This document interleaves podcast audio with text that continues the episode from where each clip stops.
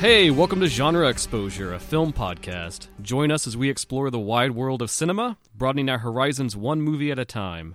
I'm one of your hosts, Dustin, and as usual, I'm here with Michael Hey guys. and Jason. Hello. What's up, guys? How you doing? Hey, pretty good. I'm not feeling great about that intro, but Hmm. just my part of it. You're Oh. great. You're great. I thought it was pretty good. All you said was, "Hey, everyone." Yeah, that's yeah, cool. That's I cool. thought that was a good hey, everyone. All right, that's okay. All right, we'll keep it. Cool. Well, I hope you guys brought your black gloves. Are we talking about we- O.J. Simpson today? No, no, no. You'll learn, as many may learn, about the wonderful world of giallo films. Ah, yeah. So not O.J. no, but okay. first, let's. uh It's been a while. Let's warm up. Let's talk about what we've been watching recently. I don't want to go first. I will be happy to go first. All right, Jason, kick us off. Okay. I watched a fun little movie. Um, one of the um, holes remaining in my uh, '80s exploration of slasher films, because you never can actually watch all of them. Mm-hmm. Um, but I saw uh, finally the Mutilator, Oh man, I love it. I love it. aka Fall Break, and Tell me more. Well, one of the reasons why you know the actual name of the movie was Fall Break, because after the pre credit sequence, there is a jaunty, happy song called Fall Break. and it, it, be- it belongs like it should be in Yes. something like Porky's or something. It's just completely happy. And yeah, we're on Fall Break. Let's all go on Fall Break. It's just, it's so incongruous with the rest of the movie. It's great. Did you download it? Um, no, but I can. Is it your ringtone? And if we're talking about like holiday horror films, are there really many competitors for fall break movies? I don't think so. That's a good point. That's a very good point. I never thought about that. Yeah, I know some people like to space out like holiday films throughout yeah, the year. I, I'm sure some movies have been set during fall break. But they don't they don't advertise it like Yeah. the Mutilator does. Um, but uh, yeah, it's it's a fun movie. It's it's made in North Carolina. It's definitely one of those independent. We're not sure we know what we're doing movie, but hey, let's all make a movie. You know, so How's um, the gore? the gore is actually the best thing about the movie. yeah, that's, Really? that's what it's known for. Yeah, uh, Mark Shostrom, who did the effects for like Elm Street one through three, Oh, sweet. did the makeup effects on this, so there's some great Yeah. gore. There's some good kills. Um, it's uh, the basic plot involves, and this is the very beginning of the movie, so it doesn't give anything away. But um, a, a, a kid, he's probably about ten or so. He thinks it's a great idea for his father's birthday. His present to his dad is to clean all of his rifles for him. Okay. uh, yeah, and um, he neglects to check the breech of the rifle, and he shoots it. It goes through the wall and hits his mother, who's making a cake. Holy shit. he kills his mother. God damn, The that's dad, pretty. Yeah, that's Yeah, pretty it's heavy. crazy. That's heavy. The dad comes home, finds the kid, you know, over his mother's body, you know, and hits the kid, and basically tries to strangle him, tries to kill him. The kid runs away, and then we cut to the guy in college, the kid now in college, who gets a call from his father, who I guess he's maintained a relationship with all this time. Uh, the father asked him to come to his house by the beach because the father had to go away, and he wants the kid to clean it up and get it ready for the off season. When in actuality, the father is planning on killing him when he arrives. Holy shit. Yeah, I don't know why he waited like ten years. Who wrote this damn Very movie? patient. I, I don't remember. Do you? I think it was the director and the Buddy Cooper was the director, and John Douglas was a co-director. Good l- God, that's really dark. Yeah, it- it's obviously amateur actors. You get some great North Carolina accents in it. There's this one scene that that is supposed to be shot in the dark, obviously, because they're kind of playing this hide and seek game. But you can c- clearly see everything that's happening, and it's So so. it's like playing hide and seek with a two year old. and pretty you're like, much. I'm not here. and at one point, the killer comes in while some characters are hiding, and you can obviously see everyone, and it just makes the killer look like he's a complete idiot. Yeah. It's so, it- it- yeah, it's a lot of fun, worth watching. Well, hey, shot glasses raised. I've got the blue. there we go. Uh, Nice. Where'd you watch it? Uh, it's on um, Amazon Prime. Included or paid for? Uh, well, it's yeah. I mean, you gotta pay for Prime. And it's for That's not sure. What I mean. You know what uh, I mean? Like, no, is I it don't. included with Prime, or do I have It to is pay included extra? with Prime. Okay, Yes. that's what I want to know. And you it's- know I'm a cheap ass. and it's for sure one of those where like if you are a big slasher fan and you've not seen this, it's definitely one to jump to and check Yeah. out. well, now I gotta watch it. Or you could just borrow uh, Dustin's Blue. So anybody out there who would like to watch this movie, just write in to genre exposure at gmail.com and ask for Dustin's Blu-ray. There will He- be he will a- be happy. There to will let be you a know. rental fee though. So You have to sign up for Dustin's rental card as well. yeah, it's not quite Netflix levels, but you know, we'll get th- we'll get there. You like it- you might get to, if there's like a bunch of you requesting it, you'll get to see this movie in ten years, maybe. there's no other ways you can watch it before Dustin mails it. Nothing, to no you. other way to do it. There are fines though for anything scratches, case, Well, whatever. of so- course, we're we live in a society of rules, man. this isn't lawlessness. How about you, Michael? Did you watch anything fun or Um, not fun? So I watched something mediocre. I watched porno, not a, A porno, No. a mediocre porno. No, I feel Um, like I know that one. It's on Shutter. It's a Shutter exclusive. I'm gonna be a horrible podcast host because I didn't bother like looking up who made it or It's anything okay. like that. Um, basic premise is there's some like kind of Christian teens who work in a small town movie theater. Mhm. Uh, it's set in the '90s because the mo- only movies that are playing at the theater are Encino Man and A League of Their Own. wow, decidedly nineties. Yeah, very much so. Um, but they end up stumbling across um, a room in the theater that's like boarded up, and they come across a film can that they end up playing. Well, it turns out it's a um, a ritual to release a succubus, Oh Mm-hmm. no! and so uh, there's some good nudity. I mean, Okay. So that's what you go for first though. That's- Well, in a movie called porno, you would expect I, that. that's well. I'm trying to think of like reasons that I could recommend this movie, and there's not a whole lot. But So was it just the plot kind of fell flat, or So, here's my issues. Poorly paced. It takes forever to get to the succubus. Like we're getting way too much backstory on characters that I don't give a shit about. And you're they're kind of setting up this town as and this whole situation is like, oh, the kids are, you know, the town's really Christian and the kids are kind of straying away from the church a little bit cuz there's too many temptations in the real world for these kids and I'm s- I'm just kind of bored of that. sure, sure. And um, once the succubus is released, you're kind of like, okay, I don't really care if she kills all these people. and it's not in the typical slasher sense of like, there's. Are you supposed to like these characters, or is it one I of? think they're trying to make you want to like them, and Mm-hmm. and I don't. so not just like disposable assholes? No, Mm. they're not. You know, like you can. You kind of love those disposable assholes because when they die, you're like, oh shit! Mm. Yeah, well, he you're was cheering the- for it. Yeah, get him. he was the guy who you know was trying to bang that girl. and kinda this should not be confused with the actual pornographic film called Disposable Assholes. Don't get those confused. Well, I think that's a different podcast, man. thing. that was going. I didn't expect that to go there, but okay. Uh, let me ask you this real quick: Have you seen? I might mess up the name, but I want to say it's just called Cam. I know of it. Okay. that's that When one's on Netflix, right? Yeah, when you first mentioned it, I forgot the uh, the title, and I first I was like, "Oh, I hope he doesn't mean that film," because I really liked that one. No, I've heard really good things about. Yeah, Cam. it's it's super good. porno was intentionally trying to be very funny, Mm-hmm. very horror comedy kind of a thing. You know, humor's super subjective too. Yeah, and it just didn't hit. Mm. Like there are times when it does, and you're like, oh, that's funny, or then there's some like okay gore in it, but then you start getting into these like. I don't know, like deep seated treacheries of some of the adults, and they're like not who they say they are, and you're like, "Whoa, I don't think this was warranted by this light-hearted movie." That's Mm. I too also, bad. I do have a huge pet peeve with it though, and I'm going to spoil a tiny thing, but I this kind of flavored put a bad taste in my mouth for the rest of the film. You find out that one of the main character girls really likes one of the dudes naturally because he's a hottie, you know. Sure. Um, but he's gay, but he's not out, and he's trying to suppress it because everyone in this town tells him it's a sin to be gay.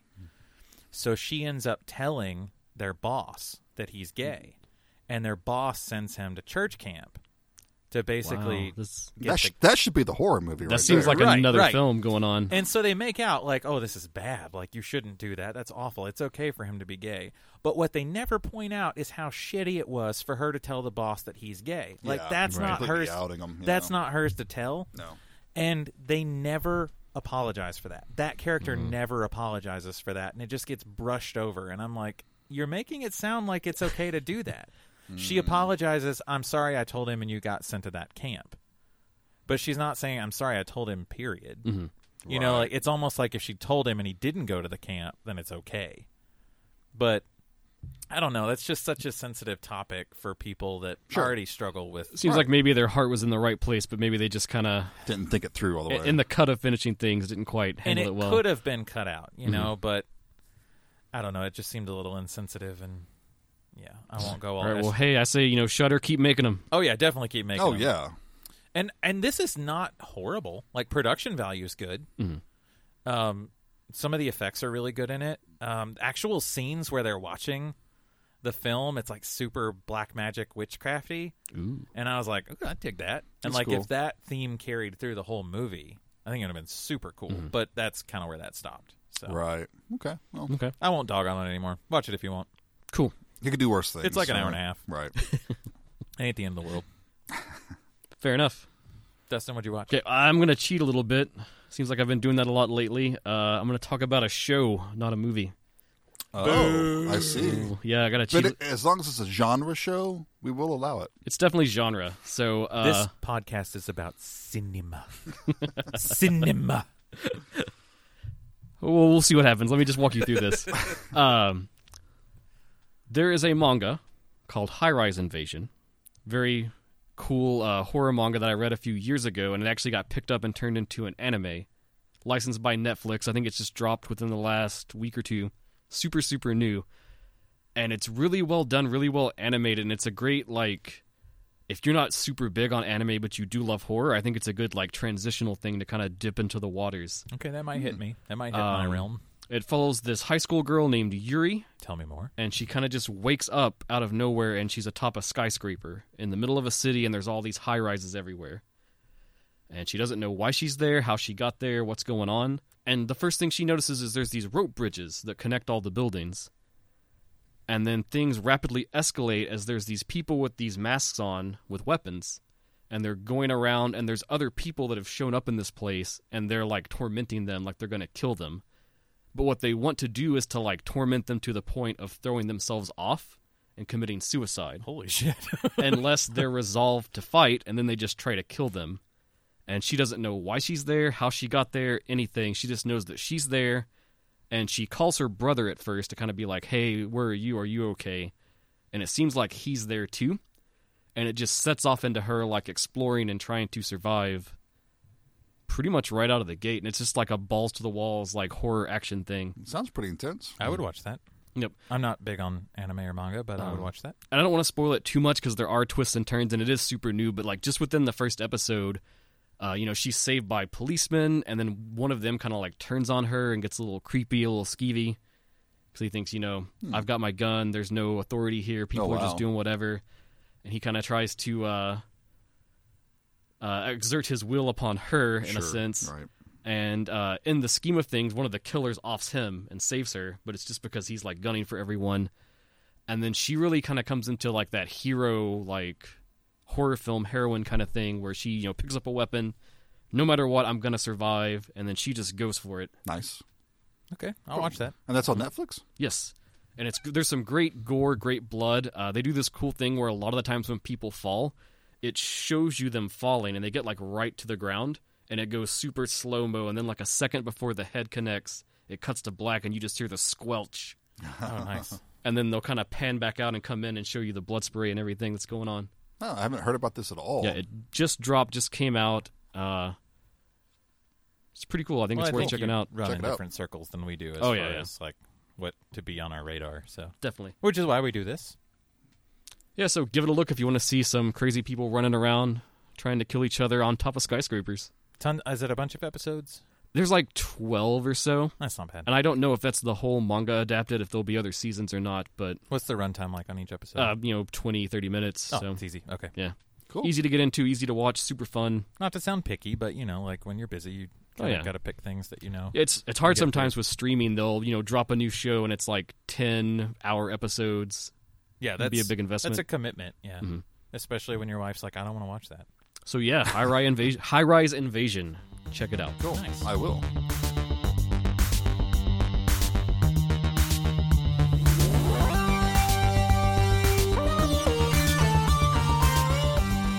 Okay, so this week we are talking about Luigi Bozzoni's The Fifth Chord from 1971. And right off the top, this is a Giallo film, and I thought that you know, we always care about our genre on here. And when we say like an action film, everyone kind of gets what an action film is.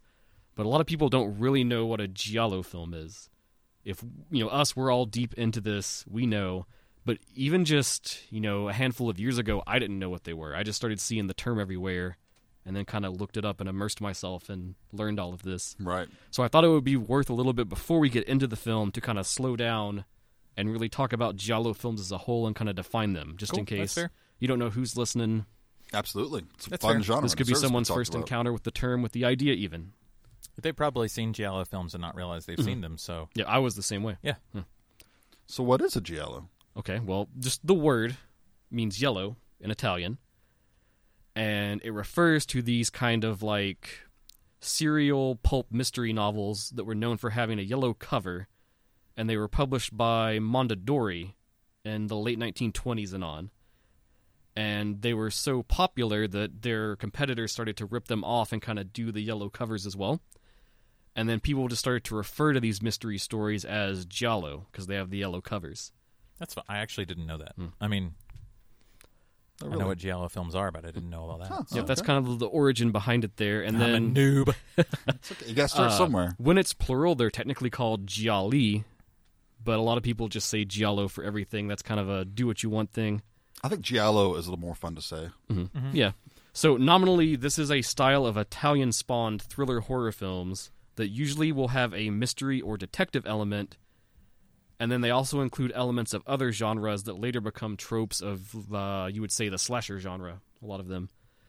Um, at at a top level, it's a merging of thrillers, uh, detective fiction, and eroticism. That totally changes that Coldplay song too, because like when they sing it in Italian, mm, it was all giallo, you know, instead of it's all yellow.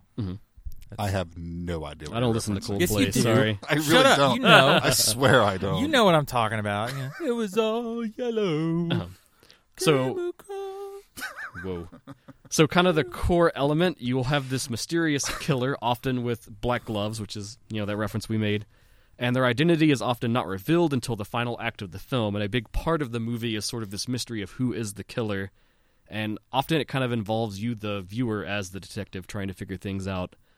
Um, they were developed in in the 60s and through, and then they really exploded and kind of got into their prime in the 70s and branched out. Uh, Spain made a lot as well, other countries. Uh, as far as thematic components, lavish visuals are definitely a key thing. Mm-hmm. Uh, color, use of color, bright colors. Uh, there's often a focus on high life, the rich, the famous, very important people. I see that. Yeah. Um, a focus on art, fashion, and music.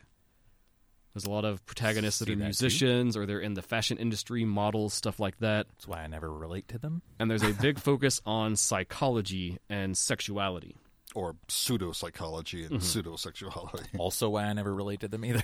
which which if you look at the time uh, so we're, we're talking about the 70s that's really sort of when like we get this big time of serial killers and stuff going on and when people really started to focus on that and think about it and a lot of that keyed into like why are people this way what is their mind process and i think in a lot of giallo they were kind of trying to work through that uh, maybe not the best because not everything was figured out yet but they a lot of them have that focus of like why is this person this way why are they doing these things Right. That they be it- kinda be it try to- like a, a, an emotional experience they had or a genetic defect or something like that, right?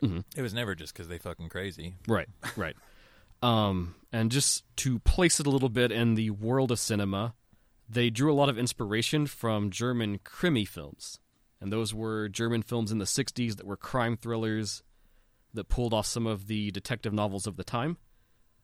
And then after Giallo, kind of later into the 70s, they evolved into these like very gritty, actiony, American inspired police procedural films Dirty Harry, man. called uh, Polizzi in, in uh, Italian. And I hope I said that right. If not, I'm sorry. Write in, correct me. It sounded good. So that's kind of a general overview. Do you, either of you, have anything you would want to add? I think that I've not hit.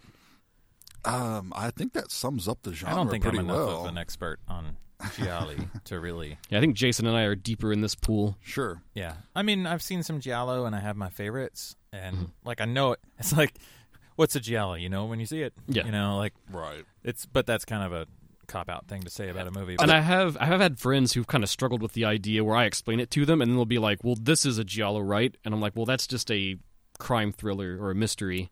And then they're like, "Well, what's the difference?" And I was like, "You really have to see them to kind of start to feel there's a feeling to them, just the look, everything." Right, like what I said, like you might think like Dirty Harry comes to mind. You know, if you're thinking of like serial killer, like a killer crime Mm-hmm. Procedural procedural, type thing, kind but- of thing, It doesn't really fit. but it's not Right. there. Like there's a lot of elements, but it, it's not there. You know, Like even Silence of the Lambs, that's not giallo. Right. it has a lot of elements. Sure, and if absolutely. they and if some if the story was just slightly different, that could totally be in tone. Definitely giallo, but but it's not. 'cause Mm-hmm. Right. It's not. I think quite most there. Mm-hmm. people, when they think of giallo, they think of Dario Argento. I mean, it's pretty Yeah. synonymous with giallo. And as far as other big names, are there any others you would throw out as kind of like Uh, Lucio Fulci, um, Sergio Martino. Mm-hmm. I Kind of undersung Sergio Martino. Yeah, I went through all of his last year actually and he definitely deserves to be right up there as one of the greats. Yes, check him out definitely. um, and that's maybe the key thing to giallo films. When we've talked about genre in the past, we I kind of said that I thought a genre film is very defined by the tropes of the genre it's trying to play into, and I think that when you talk about giallo, it is even more so. There's specific little notes you have to hit to be a giallo film. Right. Right.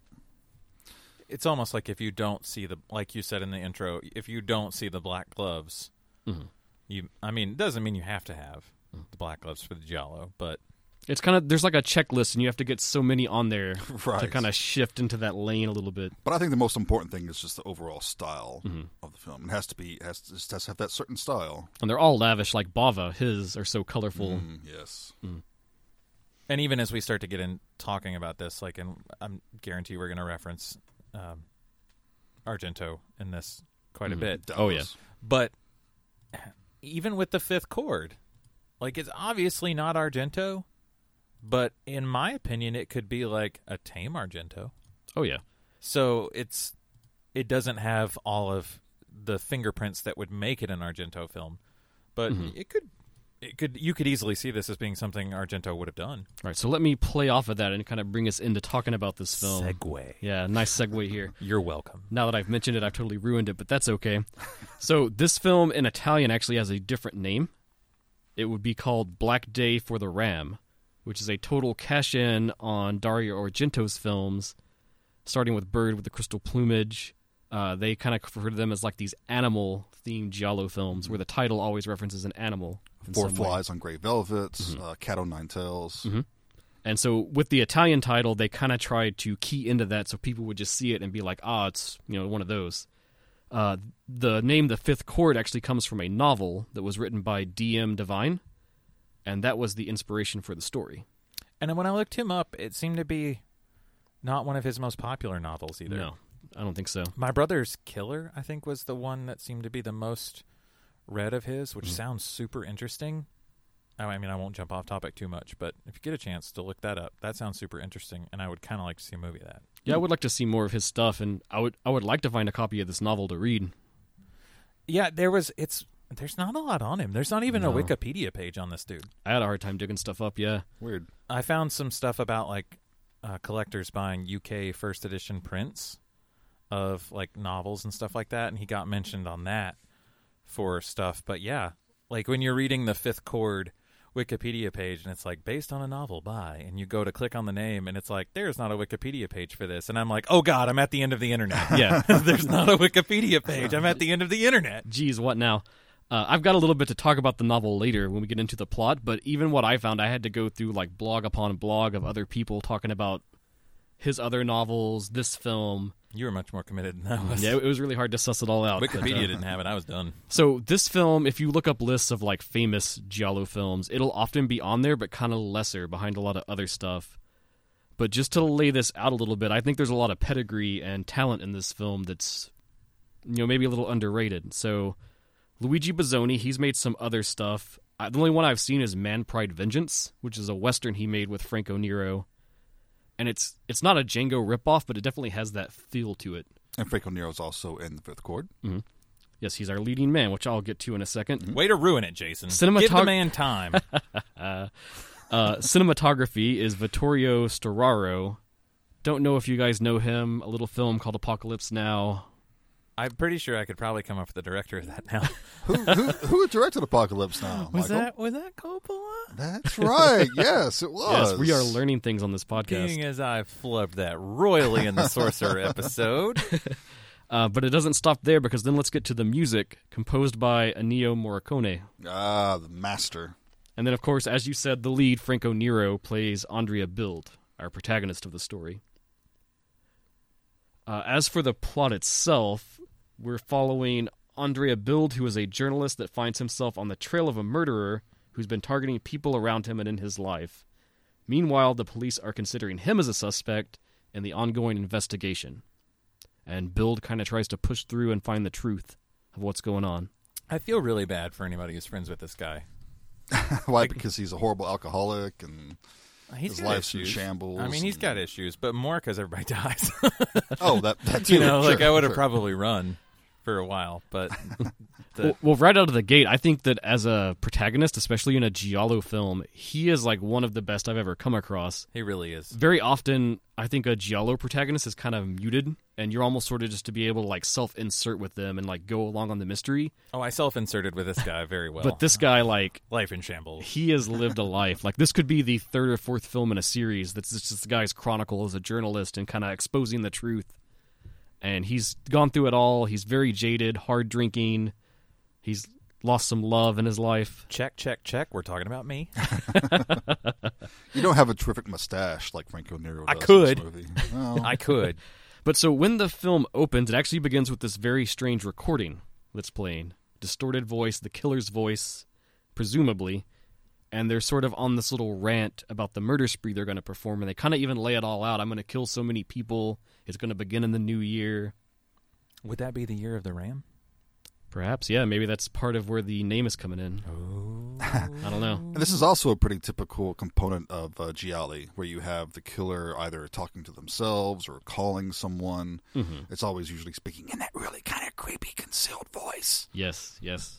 Which is great. Like, just as an intro, I loved that part. Immediately, I was like, yes, I am into this. Yeah, it's very, very effective. And it, There's something about it that we want our killers to have that kind of persona. you know, like a presence that really menaces right out of the gate. Like it's not as fun when they're just crazy. Mm-hmm. You know, like we really need them to have some sort of persona. I we do Definitely. the same I think with our American serial killers. Like Oh, yeah. we build this persona for them and that's kind of why people idolize them and I, mean, I don't want to say worship them. Some people do. Some but, do. I mean, some do. Yeah, that's the I truth. mean, yeah, I can't condone that, but that's cool.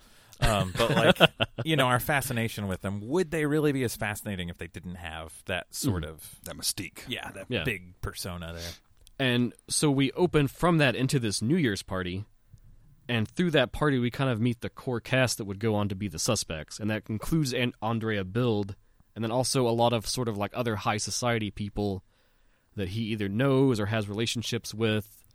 Uh, notably is Helen Volta, who's played by Sylvia Monti. It takes a while in the film to kind of s- figure out what's going on between them, but I believe it's supposed to be that they had a relationship in the past Right.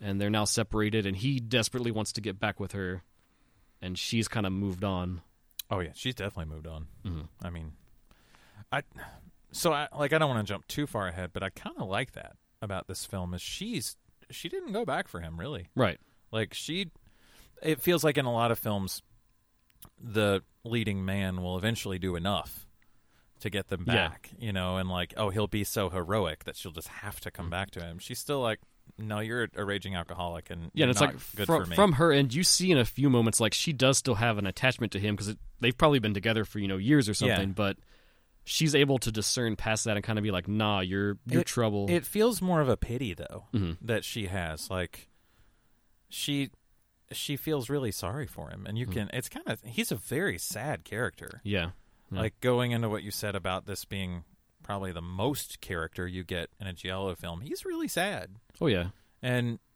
and she sees that, and it's all.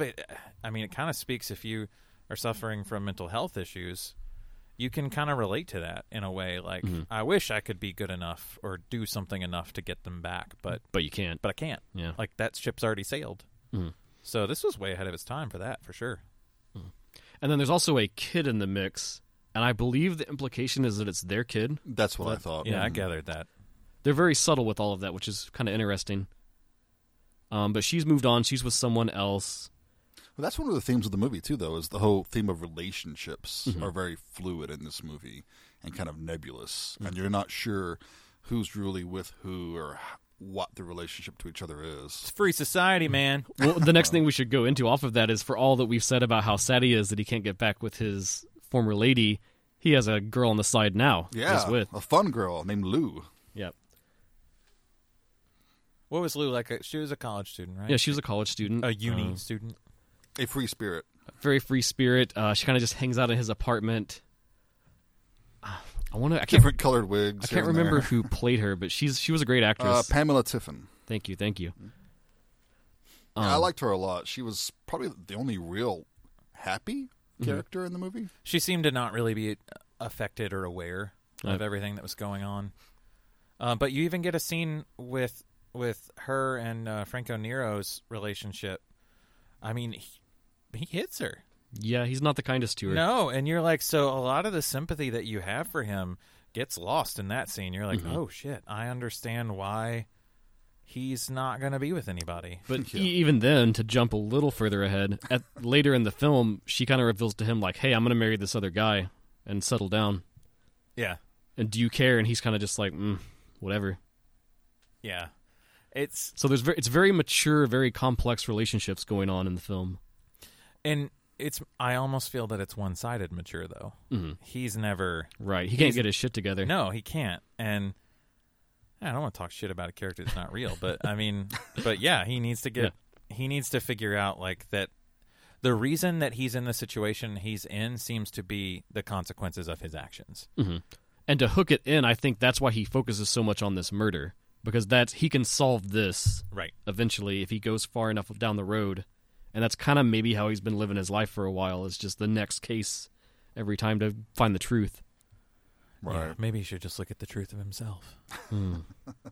yeah i would love a sequel that delved into that actually but I mean, what do we get a sequel 30 something years later? hey why not if you're an inspi- aspiring director or writer, give us a sequel to the fifth chord. And if you, if you don't call it the sixth chord, you're doing something wrong.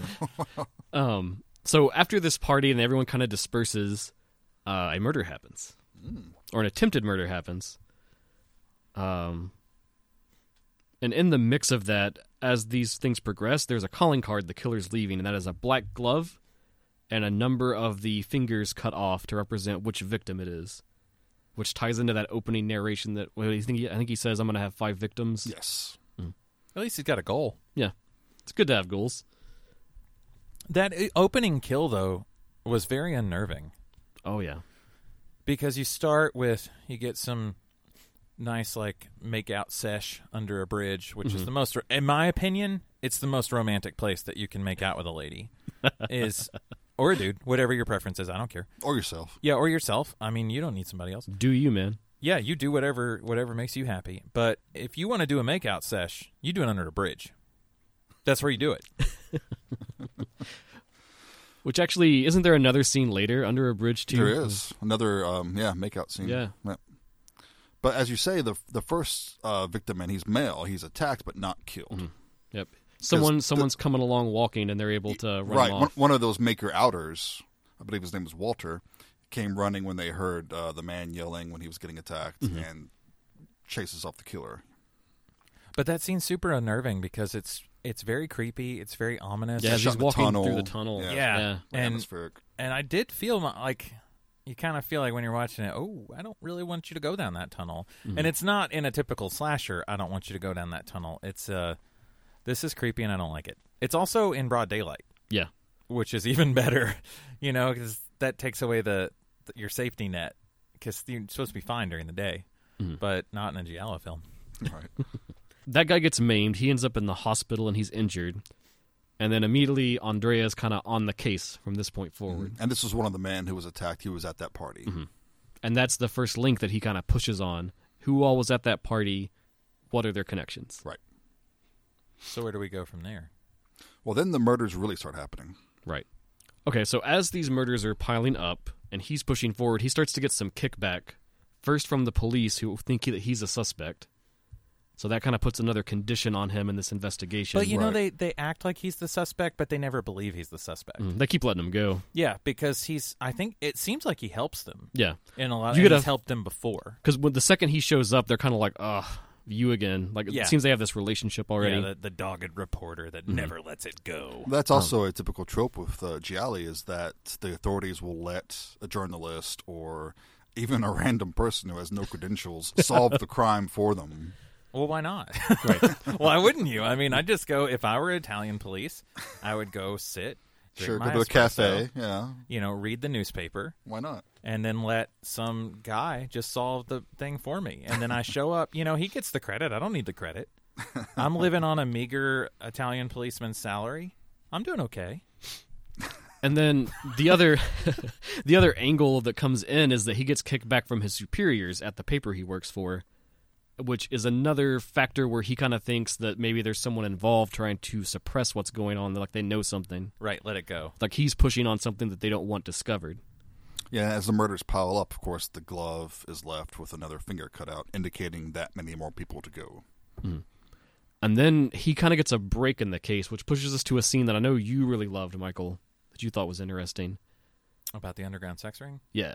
Yeah, that makes it sound like I'm into underground sex rings. Well, no, it's because the way that part's even shot, it's very haunting, I think. It is, yeah. So, like, as he stumbles upon this, you get to this weird, He's trailing one of the guys. yeah, and you get to this kind of voyeuristic um, gathering of, and it's characters we've seen before. Mm, A and lot it's- from the party.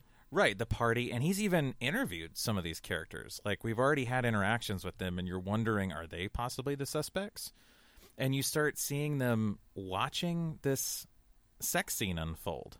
Mm-hmm. it's being recorded, so you're thinking like, okay, it's they're shooting a porno of some sort, and this isn't a hardcore thing or anything like that. You know, it's it's really not that gratuitous, um, which is surprising for an Italian film, but still, like you get these, you see this different side of all of these high society people that he's been interviewing. You already don't feel they're great people. No, I mean not at they're all. they're pretty shitty people, but then you get this voyeuristic thing happening, and. I don't know if it was me, but did you guys get the sense that that girl was very underage as well? I think that's the implication they Okay. wanted you to take. Yeah, Okay. Yeah, I definitely got the sense that, Well, I think she's playing like 16 or something like that. but it's still not legal. Well, sure. You know, Uh-huh. like well, it, it- depends on where you are, but yeah, right. But I think that's the point: is they're supposed Sure. to be watching this thing that's not. and all these Okay. people are like rich and powerful, so it's kind of supposed to give you that vibe of like how high society can prey upon people. Right, and that there was a very interesting shift in cinematography in that scene too. Hmm. Like the camera becomes very fluid, Yeah, and it's kind of shifting around the room and shifting through this landscape of this scene, and it was almost like they were really experimenting in that it gets very surreal. yeah, in that section, and you kind of are like, okay, how deep has he gone down the rabbit hole now, and what has he uncovered? Now, my issue was that that seems to be a lost Right. plot.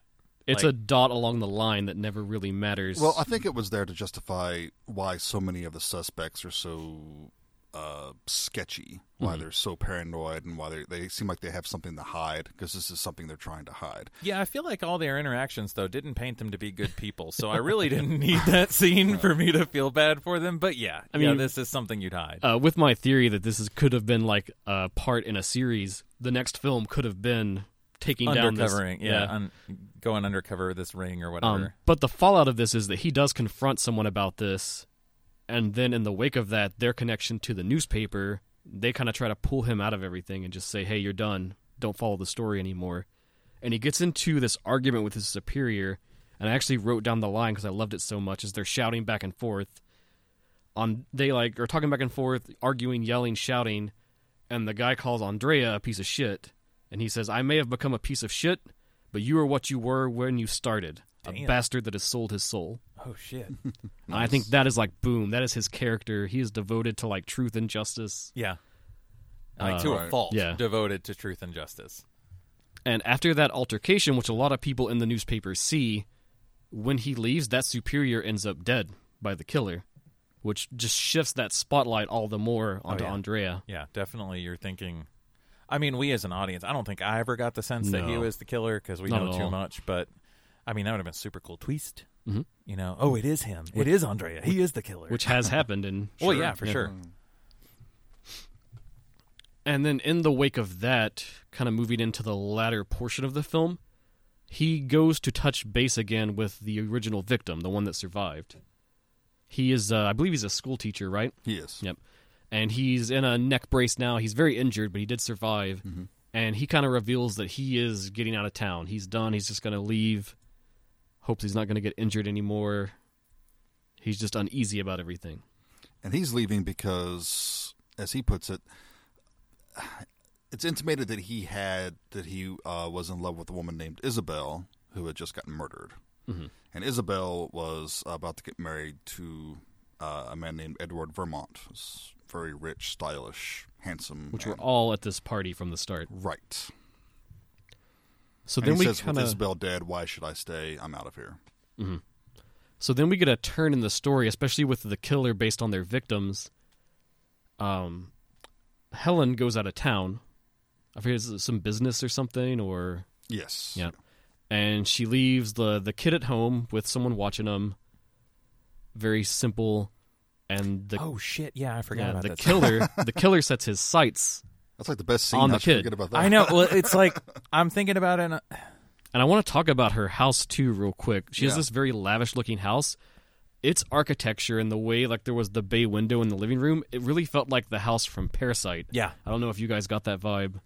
Yeah. Well, it's Yeah. yeah. very mid-century modern look to it. Um, but yeah, no, you could see that it overlooks that little yard area that they have. Mm-hmm. And it's kind of walled in. not quite as lavish Yeah. as the Parasite yard. But uh, it, the actor that plays the kid, too, is very good because often in these films, when you have a kid in a role, even like a speaking one, you get kind of, yeah. They're usually questionable. dubbed by an adult woman, and it sounds strange. you, you get uh, House by the Cemetery, right? Yeah. right. Um, but he's very good, and the killer sets his sights on him, and Andrea happens to kind of piece together what's going on as it's going down, Thankfully, thankfully. And he just bolts it and races over there, try and save the day. And like I said, I think that's the best scene in the And we get a entire movie. very tense moment yeah, of where the- uh, the, killer tracking down the child, yes, and the the it's, it almost becomes a different movie at that point. Mm-hmm. I feel like because it did. the kid, his name's Tony. He he he goes into the basement, Mm-hmm. I believe, but it, it looks like he's down in some sort of uh, medieval cellar. Mm-hmm. It, it, it's it's so bizarre. It's like kind of this tonal shift all of a sudden. It be- that movie becomes very, very real, very quick Mm-hmm. in that scene. And there's also an, an impressionistic, uh, expressionistic quality to it because there's just like this one shaft of light shining down on the kid, and the killer's coming at him. And, and that's another thing I like about this movie a lot is that the killer POVs are done very well. Yes. you see his hands reaching out to strangle somebody. And Of course, it puts you in the killer's position, which is always uncomfortable, especially when he's about to strangle this little kid. and that's one of those elements that as you go from giallo and into slasher, that became more of a thing. Yeah, Um, and till that point, to what you were saying, Michael, the early part of the film is very subdued. I think, even though there are murders going on and things, but it's still very like a calm, almost like a slow dream that you're going through. And they use a lot of like blues in the color. There's kind of Yeah. like a blue palette to everything that makes it very dreamy. yeah, yeah. Very cool pilot. But when you get there, it's very like documentary, like very clinical. When he's chasing the kid, Uh, It's almost otherworldly in a way, though. But so let me clear this up. The reason I said that when I had my oh shit moment of Mm-hmm. that, and this will probably get in when we start talking about what we thought of the film. There are parts of the time, there are some times of this film where it's not that memorable, Mm-hmm. Mhm. and it kind of bleeds into other things. And those two parts of the movie feel so disconnected from each other that I forgot that was the fifth chord. You I know, could- I like, could see that, yeah. I was thinking like, oh, that was from another movie. I know that scene. That was a really cool scene, but that's something else that I Yeah, watched. there is this shift. It really is. but then when we start talking about it again, I'm like, oh yeah, that was the fifth chord. That because there's just tonally very very different parts of that movie, and it's Mm-hmm. easy for me to think that it's something else. So it's not. You know, we'll get into that. I uh, I'll make a confession. The first time I watched this, because I have seen it before, I f- it was really late at night, and I was just pushing myself to watch a movie, and I kind of nodded off as I was watching it, and woke up during this final act, and I actually thought I didn't miss anything, which is bad because I missed some of the kills and everything. But Well, I could see that. There's the there's nothing groundbreaking through this film. as far as you know, like what sets it apart in giallo films. We we talked about it when we watched it, and I think one of the things that sets it apart is Franco Nero. Definitely, and he is amazing. as the He's lead. great. He's fantastic. I found myself wanting to see more of his work Mm-hmm. because he played it so well. I don't know how this movie was received when it came out. Like I don't know if there's not a whole lot on this movie. I, I don't online. think it made a very big splash. It- At the time, there were so many imitators that were trying to cash in on what Argento was doing. So it was I think like it yeah, it was like the slasher craze in the U.S. it in was the kind of 80s. lost in the sea of Yeah. things. And a lot of the other actors, you could tell they weren't fully committed to Mm-hmm. it. They were like, "Yeah, yeah, we'll do this, do this giallo flick. We'll shoot it, you know, be done." Franco Nero didn't get that memo. Mm-hmm. He, He- was was hundred percent in, Yep, he gives his all the entire time. and it's really refreshing to see in a giallo film because most of the time, y- like when you start talking about Argento, you don't usually talk about the performances that are given in Argento. Some are Uh, standouts. Not in his giallo so much. Yeah, you know, like I I definitely think there's some fantastic performances in Suspiria and Phenomena and everything like that. But when you are really looking at his giallo, there's not anybody that you're like, oh, they really stand out.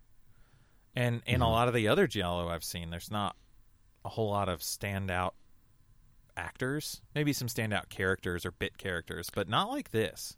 Mm-hmm. Franco Nero is very cool. Not what he does. I mean, sorry, I don't want to condone that behavior. he's a complex character, which is but but he's Yeah. he's smooth. You watch him and you're like, this dude's really good at what he does, and you want to watch him solve the case. Mhm. and that's credit to his acting because on paper, if you just laid out this person, you would hate them. But something about the way he is, you just kind of like, "Uh, Right. He has a charisma. It's well, natural I mean, charisma. yeah, I still don't like him, right. but I want him to solve the case, and I want to be there when he solves the case. So that's definitely attributed to whether that's the writing, how much of that was Franco Nero himself, you know, putting that into the role. But either way, I care, and I'm in. So to pull us through, after this is- incident with the kid, uh, Andrea's able to save him, and the killer's right there, and he kind of gives chase, and this is our big final moment. They run into sort of this abandoned warehouse and have a final showdown that's part battle, part chase, and it's very dangerous. He gets pretty injured during the scuffle, and you really don't know.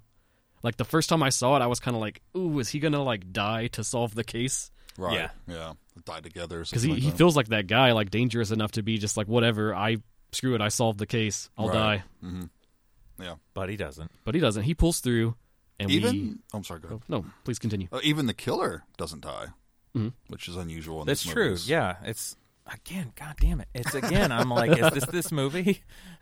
is that the same movie? yes, it is the same movie. But who is the killer? Indeed, Jason, who is the killer? The killer was John Lubbock. He was the man who was initially attacked in the tunnel. But how can that be? Well, he actually was not in love with Isabel, as everyone thought, but he was in love with her fiance, Edward. And he just could not take the fact that they were together, and he decided that he was going to kill all these other people to cover up the murder of Isabel. That he, he was, she was the one that he was really after, Mm, To get her out of the way, so Right. that they could be together. right? And so he's going to off all these other random people just to throw the police off the trail and not realize that it was him. I have a confession. I forgot who the killer was. I just learned with you Well- who the killer was. That is one of the problems of this movie. I agree. Yeah, I think that his motivation's a little shaky. If they had spent a little more time with him, maybe to kind of lay some groundwork. Right, you get that look at the beginning of the party, and it's actually pretty well done because you. And going back, it has a different meaning if you go back and rewatch it because you think he's looking at Isabel, and she kind of turns around, gives him this look, and turns around, and Edward's looking at him, and he kind of gives him the same look. It's almost like- it could be stay away from my woman, or you know, sorry, I've moved on, I've got somebody else. Right. You know, so And I guess in one way, the one thing I do really like about it is that it kind of juxtaposes Andrea. He's still pining for his lost love, right, but he's kind of just settled into this like hard drinking, depressive way about it.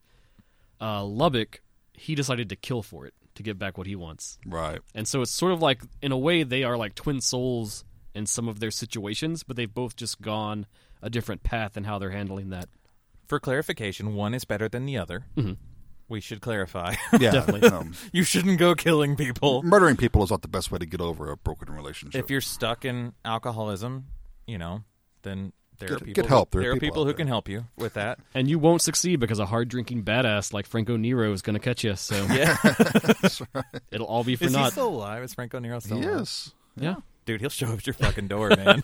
He I've made- been tracking you down. He had that great little cameo in uh, Django Unchained. Yeah. really? Yep. They because of the title, I'm assuming they got him in for it. Shit. He's at that little, it's like a little bar or saloon or something where the, the guys are fighting. Oh yeah, yeah, yeah. yeah. And he's talking to Django and They talk for a 2nd I haven't watched that movie in a Mm-hmm. he's long sitting there with a time. drink and a cigar being all cool. I haven't watched that in a long time, but Yeah. that's interesting. Yeah, he's great. Yeah, he'll find you. If you go killing people, he'll show up at your door, man. Yep. So he busts Lubbock. We get the truth, and it kind of just ends. Yeah. Yeah, it just, just ends. And Lubbock's not dead. He's taken by the police. Andreas kind of lost both his ladies, saved his kid, which is good. Right. Yeah, you get no indication that he's going to get back with his ex. I don't think he will. No, I don't know either. No. Well, and he's not getting back with his uni girl because you know yeah, she went off to marry somebody else. he also doesn't deserve her. No, she's gorgeous. She was Yeah, she was super great. cute, Yeah. and Lots of fun. when he hit her, I was like, "Oh, you fucked up, man. That's you not fucked cool. up. You, I don't want any part of you now." But oh, all that kind of comes to my thoughts of the film. Yeah. So let's get into that. What did you think of this, Michael? if I had to rate it, I'd probably give it like a 3 out of five, and that's a a kind three. I didn't hate the film. It does have its merits. It does have some very cool imagery, but it's forgettable. I'm embarrassed to say. I mean, we should be clear. We didn't get to record this right after we watched it No. we got a giant ice storm and we couldn't get out of our houses Little snowpocalypse. but it's fine. And like Jason and I talked uh, outside of the podcast, saying like I think I might need to rewatch this because Mm-hmm. I kind of forgot what happened in it. But then I just relearned who the killer was, and that's I'm not sure that says a lot. I'm not sure that says a lot. For Was the it was it film. better the second time around? I don't know. Did it make a difference? Were you learning who shocked? The killer was. if you were, um, no, I wasn't. Well, let me say this: I wasn't shocked when the killer was revealed the first time. the first time I watched it, I didn't guess who the killer was. Did either of you suspect Lubbock at all? No, I didn't. Yeah. So that part is kind of well executed. It is, but that also left me with one of the questions I don't remember ever being answered in the movie. Who initially attacked Lubbock in the tunnel? Uh, Wasn't it supposed to just be random?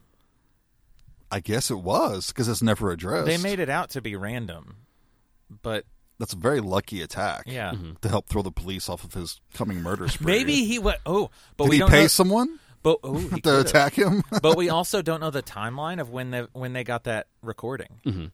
What if? yeah, because the movie opens with a recording, but we don't know if that is. Oh, But the yeah. glove was on him though, right? Yeah. So no, it doesn't that doesn't fly? Or that he just like they found the glove and he just decided to use the glove. Yeah. in his motif. And and that makes him really not that great of a killer. But that's one of the problems with the movie. There, I think there's too many characters. There's too many red herrings.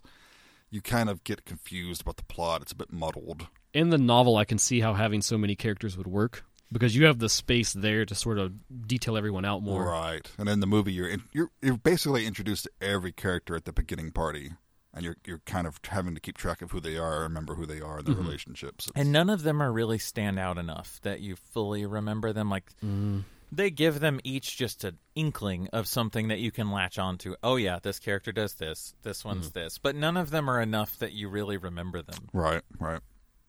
That's just one of those things I think lost in translation.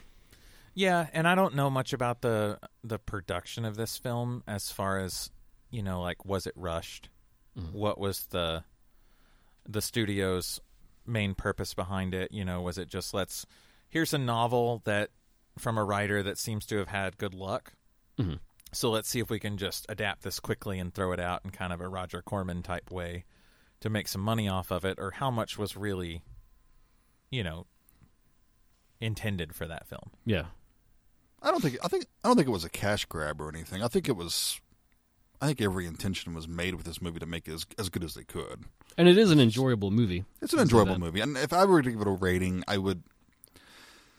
I think I would have to come down at two point five, Oh. which is uh, You hard it's, ass. it's it's I I had it. I told you guys three at first, I believe, when we first watched it. Mm-hmm. Then I went back and rewatched it, and I just I You got I gotta hard say it's ass. it's it's a p- it's just a straight down the road average, especially and I'm comparing it to like Argento and Martino and stuff like that. And what another one of my issues with this movie was that it just wasn't stylish enough, A- and the kills weren't exuberant. You know what? You enough. gave Soul Plane a five. So that was a criticism I had. is I think that um, I do think the kills are kind of basic in the scheme of giallo films. A lot of them go Right. very lavish in how they kill them, and the blood sprays out, Yeah, the way the it's- it's body is operatic. positioned.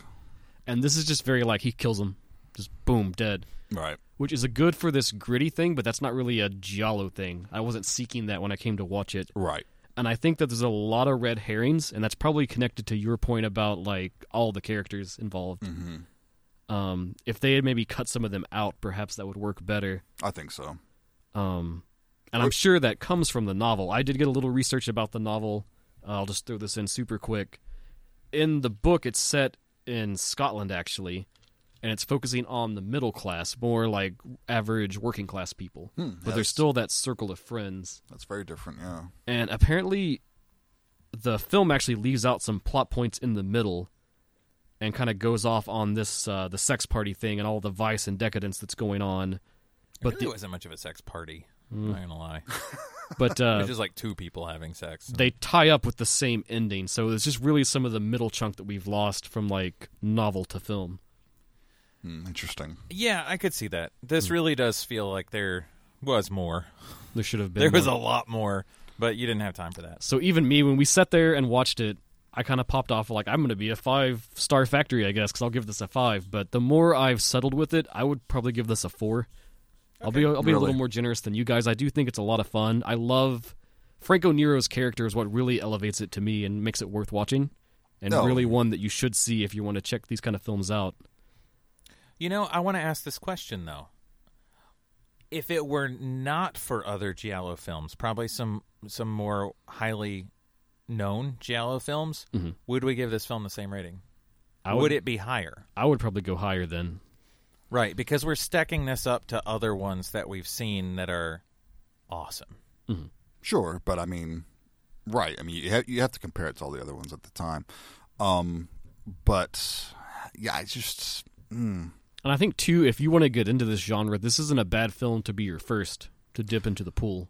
I would argue that Hmm. Oh, I, I don't shit. I don't think it's a good first giallo. Oh, okay, Like why? If, if you have never seen a giallo film before, do not start with this one. I don't think it's the best representation of giallo. Mm-hmm.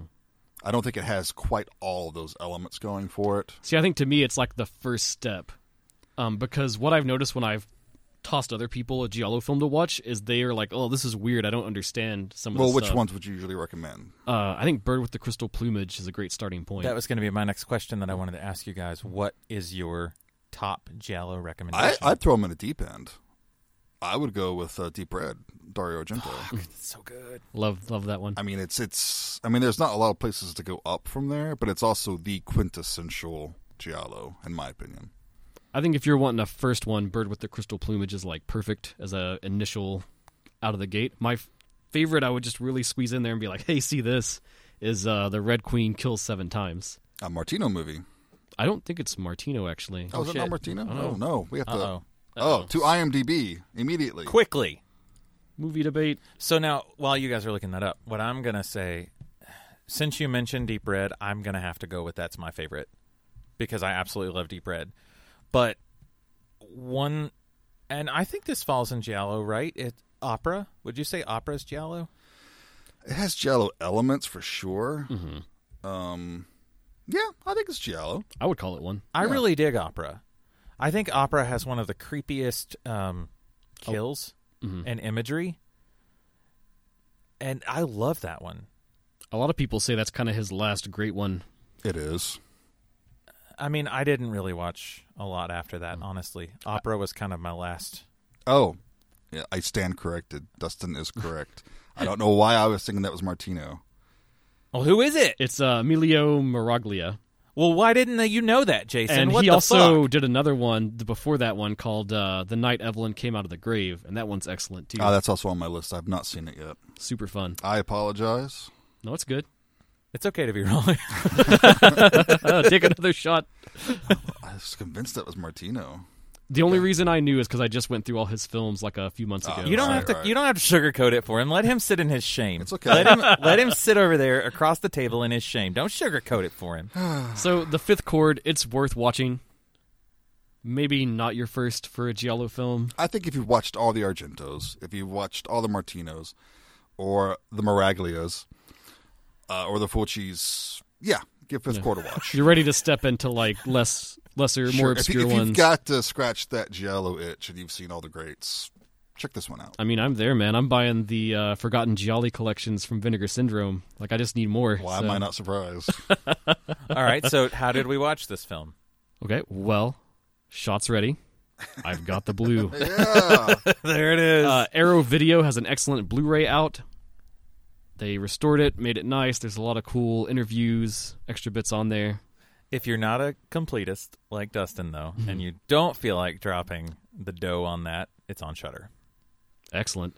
And Shutter's actually, if you want to get into Giallo, they have a good catalog. They really do. they Honestly, if you're listening to this podcast and you don't have Shutter, of all the streaming services that you have, of all the streaming services that I have, I hit Shutter the most, man. We are not endorsed by Shudder. We are not endorsed by anyone. We just really love Shudder. Yep. I ain't gonna sell you something that I don't like. And the thing is, too, like, it's not just horror when you really get in there and start digging. They have other stuff as well. Like, Yeah. I saw just the other day they put up Universal Soldier Day of Reckoning. Oh, really? Yeah, yeah, it's oh, on there now. that's that's a favorite of mine. and that's not a horror film. I mean, you could argue it maybe, but It has horror elements, but yeah, yeah. I mean, Piper was horrified watching. it. I don't think for the right reasons. But, But yeah, I, I love Shutter. I'll shill for them all day, whether they pay us or not. You know, Awesome. it's Yep. great.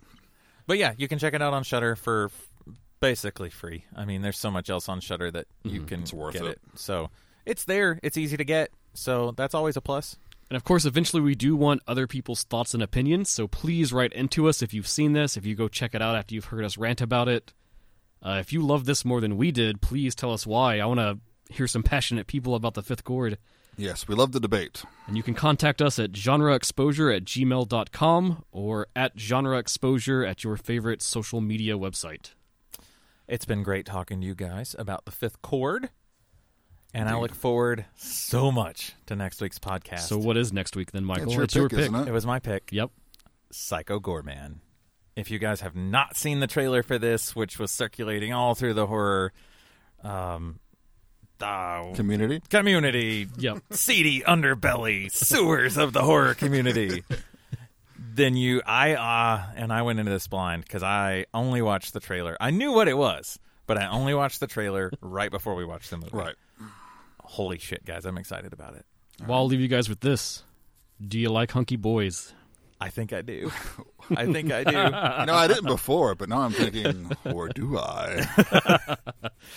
thanks guys so much for tuning in excited to talk to you guys and excited to see you next time you've been listening to genre exposure Bye, everybody. See ya.